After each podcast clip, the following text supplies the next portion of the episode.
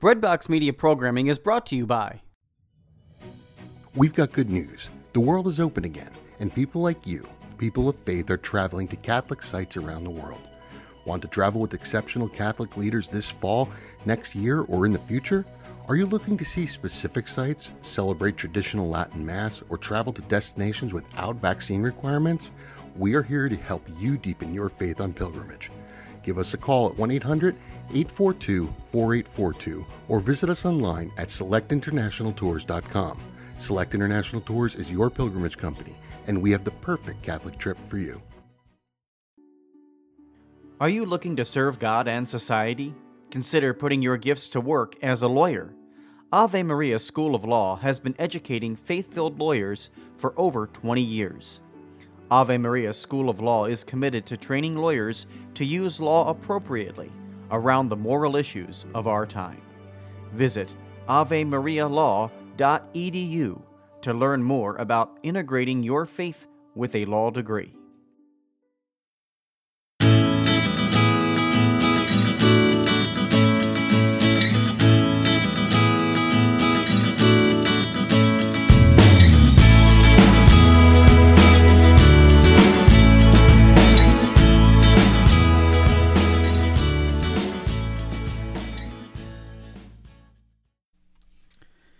Welcome back to Off the Shelf here on Breadbox Media. I'm your host, Pete Sox, a Catholic book blogger.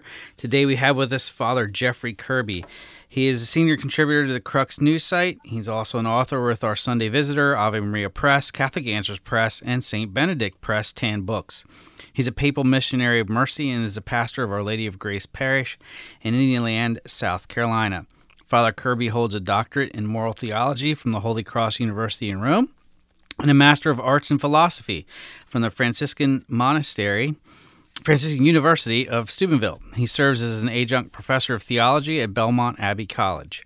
In 2016, he was recognized by Governor Nikki Haley and granted the Order of the Palmetto, South Carolina's highest civilian honor for his service to local communities and young adults throughout the state. In 2020, Father Kirby served as a guest chaplain as a U.S. House of Representatives and led the House in their daily invocation. Today we're going to be discussing his book from Tan Books, Manual for Suffering. Welcome back to the show, Father. Thanks, Pete. It's good to be on the show. So these manuals from Tan are great, so I was pretty excited when I saw that you had one coming out. What brought you to write this particular new offering in the series? Yeah, so at the beginning of the pandemic, especially when we had the lockdown, a lot of my parishioners were asking good questions. You know, why is there suffering? Why is this evil happening? How can God, who is all good and all powerful, permit this? And so on.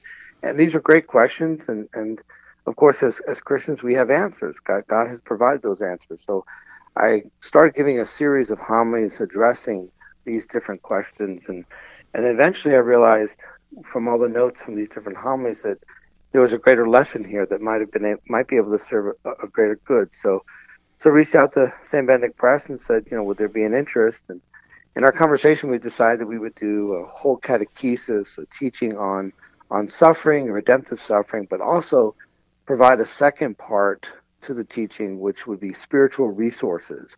Mm-hmm. So that's how the manual began to develop. So it came right from the trenches, right from some real questions and some real suffering.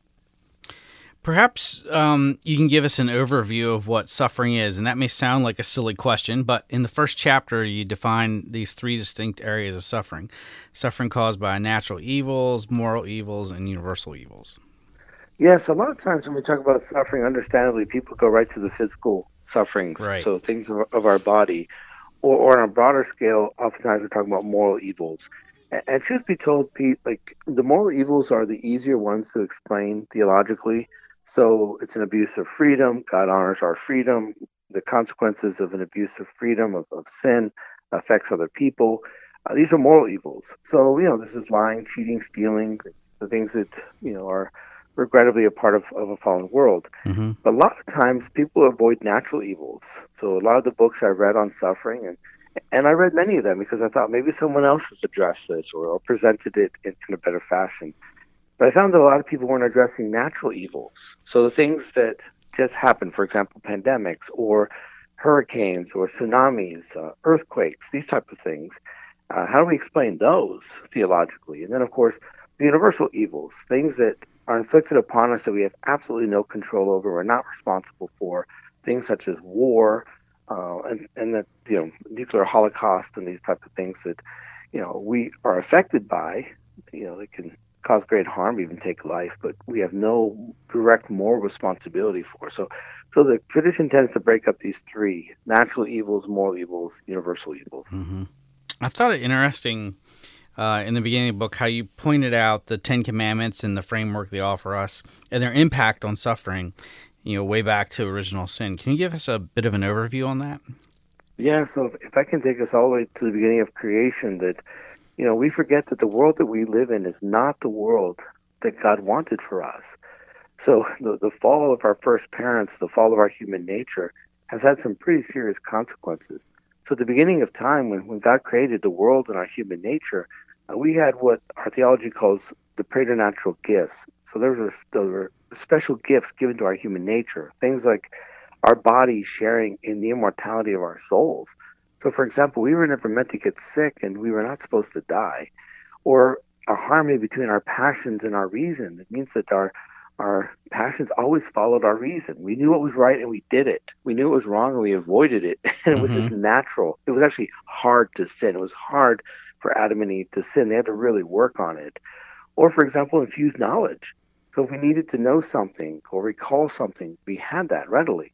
So if I wanted to, suddenly go bowling or pick up a new, hobby, immediately I'd have everything I would need for it. And I would be able to remember that, quick recall. So these gifts that God had given to us were meant to be a part of our human nature. Of course, these gifts were crowned with sanctifying grace, which is a direct friendship with God, being a part of his family. That's the world that God wanted for us. Mm-hmm. And it was sin that caused all kinds of chaos in the midst of our world. So the spiritual masters describe it as, imagine like a beautiful temple. It's ornate, it's beautiful, it's spectacular, and someone throws a grenade into the temple, and the walls sustain the blast, but everything inside the temple is thrown into chaos or discord. And that's what sin did to our human nature and to our world. It's caused all the discord that we are familiar with now. So St. Paul rightly tells us in his letter to the Romans, the wages, the cost of sin, is death. So I just like to compare and contrast, just for us to understand the world that God wanted for us as opposed to the world that our sin has disfigured. Mm-hmm. And, kind of dovetailing off that a bit, I think the biggest thing for us to remember, and particularly those experiencing trials of any nature, is, as you point out on that chapter on the fall from grace, that there is always hope. Amen. So even as God our Father allowed for great discipline, so the world has fallen into this discord. This is why we have natural disasters. Our nature has fallen, so our passions wage war against reason and right judgment. That all this happens, and as God allows this discipline, in the midst of it, he gives hope. He gives the first promise of a Savior, that the woman will come, her son, her offspring will crush the head of the serpent. He'll be victorious, but the serpent will strike at his heel. So even with the message of hope, we see in this prophecy that the Messiah, when he comes, the Savior, when he comes, he is going to be a wounded Savior. He is going to bring redemption through suffering, for the serpent will strike at his heel. So immediately this gives us a context for the suffering that we are allowed to endure in this fallen world, that the suffering is meant for our salvation and the salvation of those around us. And it comes from hope, that hope that God gives us, that despair will not win, that the darkness does not define us. Mm-hmm. And, another thing you touch upon in the book, I think is a big one, is fear. We've seen a lot of it in this pandemic. And even in the secular world, we have heard the infamous words, we have nothing to fear but fear itself. But fear can be a hard thing to put in check, especially when we're facing any form of suffering, whether it be physical or, as you said, natural. So how can we effectively manage fear, so to speak? Yes, I think that we begin to realize why there is fallenness and why there is suffering, and we realize that Jesus has redeemed us through suffering. that means that we can now unite ourselves to him as we suffer. So just for us to understand that my suffering, me, one person in the midst of billions of people on this planet, countless of people, the generations of human history, that I can unite my sufferings to those of Jesus Christ, and they now have infinite value. So I can look at my suffering and say, there is meaning, there is purpose, there is value. So what was an evil has now become a good, a possibility for goodness in Jesus Christ. So when I have fear, I know that I can unite myself with Jesus, the man of suffering. The Lord redeemed us through suffering. He has immense credibility. Mm-hmm. So I can draw close to him. I can rely on the help of his grace. I can use the consolation of his sacraments. I can turn to him in prayer. I can turn to fellow believers. So the life of fear is powerful, but God has given us the possibility of overcoming that fear by his grace and by the means that he's given to us. And Pete, I just think it's powerful, this whole concept of redemptive suffering, that as Christians, for us to understand the power we are given by our baptism to unite our sufferings with the infinite, all-powerful sufferings of Jesus Christ. And he allows us, he invites that. And that by doing that, we can work out our salvation and the salvation of others. Mm-hmm. So in terms of when fear wants to kind of attack, we can readily fight against it and propel it away from us by the hope and by the grace of God. Mm. You include a very, large chapter on what the Bible has to say about suffering. And one particular account I like to focus on is perhaps an obvious one, and that's Job. Now, for someone that suffered and can give us a lesson in suffering, it's Job. So what can we learn from that book? Yes, and Pete, I'm glad that you highlighted that whole section from the scripture, because, for people to understand, the first part of this manual is teaching. It talks about the theology of suffering, redemptive suffering, but really the second part of the manual that begins with these selections from scripture, are meant to be resources that we can actually rely on, because I would never tell someone this is what we're called to do and then not give them the means to do it. So the wisdom of the church, the spiritual treasure of the church is vast. And of course, it begins with the sacred scriptures. So in terms of the book of Job, we see, of course, this man is allowed by God to endure all these terrible evils, with himself, his children, his family, his temporal well-being, everything is taken from him. He loses everything. His friends put him, Hades in terms of, you must have done something, you should repent, and so on, and back and forth between these different friends. And finally, Job just takes it before the Lord and says, basically, woe is me. And the lesson we can draw is God's response. So this begins around chapter 38 in the book of Job, where God says basically to Job, you little man, who do you think you are? Where were you when I created the heavens and the earth, or the oceans and its beasts? Where were you when I created the stars?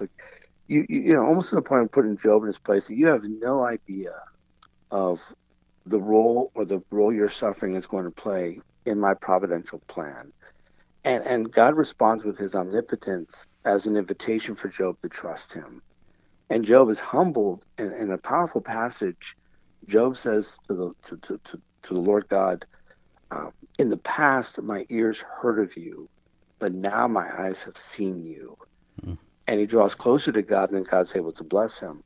And I just think that response of faith, it's not that Job's life got easier as he had this conversion, or that Job's life became more comfortable as he suddenly said, I need to draw closer to God. It was through his sufferings that he was able to come closer to God. And I think that for each of us in different ways, there's some great wisdom there that we can all draw from in our own sufferings. Mm-hmm.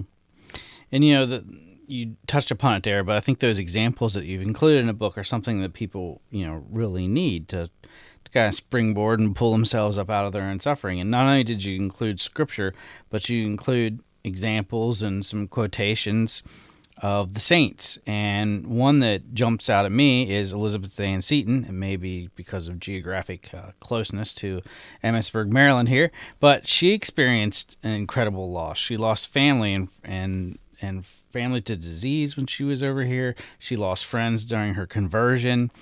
And what does she have to tell us about suffering?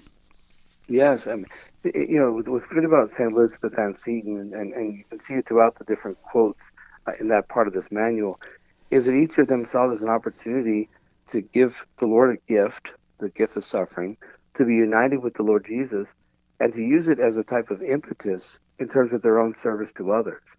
So I think in all the lives of the holy ones, depending on their circumstances and their particular talents or resources, like we see this response to suffering. I'll tell you this, Pete, in working on that part of the manual, the one thing I did not find in any of the lives of the holy ones, not one, was the concept that suffering stinks and you should stay away from it and you should avoid it at all costs. I could not find not one saint or holy person to say that, right? and what's powerful about that is we just realize that as we grow closer to the Lord, and this is the crucified Lord, this is the one who redeemed us through suffering, that if we're going to grow in holiness and we're going to grow in our relationship with God, that we have to be willing to accept the cross. We have to be willing to suffer with Christ. Yeah, and then we come to another saint you include, and it's one that many of us are familiar with, and that's Mother Teresa. I mean, she lived and worked and was surrounded by suffering every day. In a situation like that, how do we... I mean, she's a saint for a reason, but in a situation like that, how do we deal with that? I mean, to be surrounded by it every day, and it's not necessarily just your own, but it's everybody else's you're seeing around you. Yes. I think of Mother Teresa in that state, and another saint that's very dear to my heart that you know had a similar circumstances. I think of Maximilian Kolbe as he was in the Auschwitz concentration camp.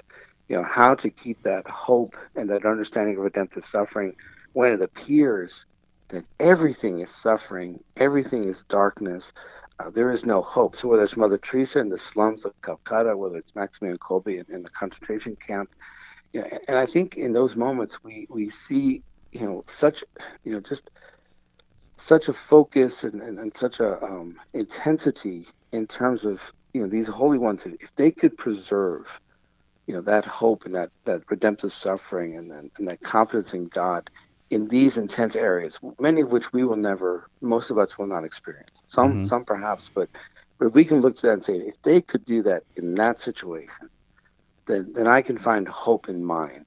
You know, so whether it's someone who's fighting cancer or trying to get through a terrible divorce or struggling with depression or whatever it might be, you know, all these sufferings in a fallen world, that we can look to these holy ones and find in them, you know, encouragement in our own desire, our own efforts to preserve hope, to offer up our sufferings to Jesus Christ. So I think when we look at them, we can be moved by the level of suffering that they were surrounded by, but also encouraged by the fact that they were models for us in the midst of that darkness of what it means to be a Christian, to have hope and to offer up our sufferings. Right. And, you know, one more that you included, there were multiple, but one more I want to talk about today is St. Therese of Lisieux. I mean, this is a young lady who was not on the world stage. She was in a convent dealing with her daily life, but she had, you know, suffering as well. You know, she had people making fun of her. She had physical and mental suffering in the convent. And perhaps she's probably one of the better examples for your daily, day-to-day person because of just how normal she was.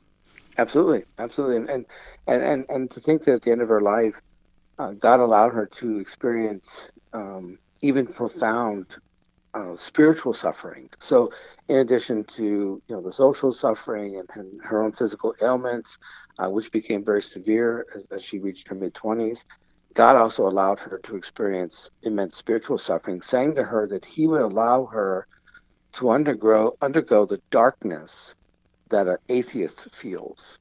So the person who completely denies the existence of God. And it was so profound that Therese actually, when she was coughing blood from her physical ailments, took the blood and on the wall next to her bed wrote out the creed in her blood and said that it would be the creed that would be the most attacked beliefs, and that she offered up her sufferings for the perseverance of those of faith.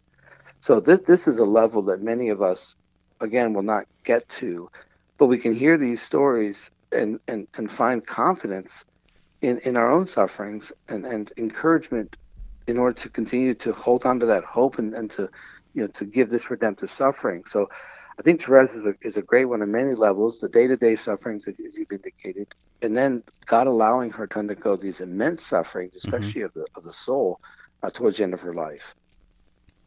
And we've kind of touched upon this a bit throughout our time together today, but there's this elephant in the room.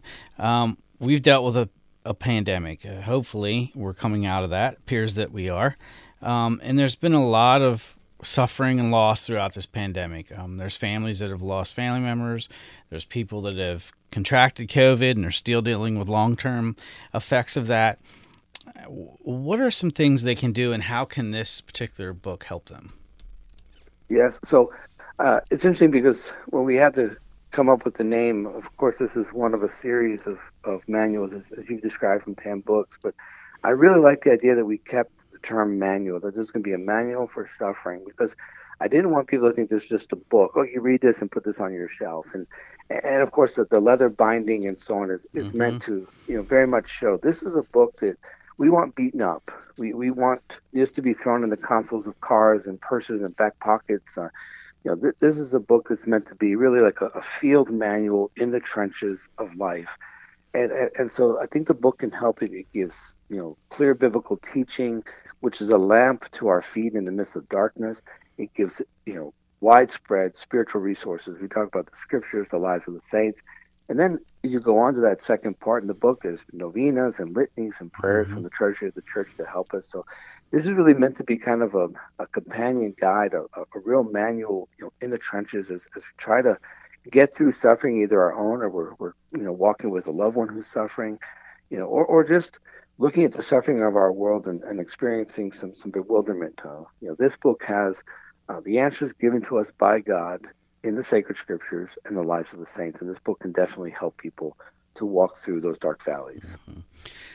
Father, it's always a joy to spend time with you, and thanks again for another great book and some more of your time. Where can people find the book Manual for Suffering? Yeah, so the best resource is the publisher, Tan Books, but it's also available through Amazon and, of course, through any local Catholic bookstore. All right. And again, Father, thanks again for taking time out of your schedule and spending it with us. Any closing thoughts? It's always a pleasure to be with you, Pete, and I just ask God's blessings upon all who have heard this and pray that they find great hope in this great love. With that, you're listening to Off the Shelf here on Breadbox Media. I'm your host, Pete Sox, a Catholic book blogger. Until next time, God bless.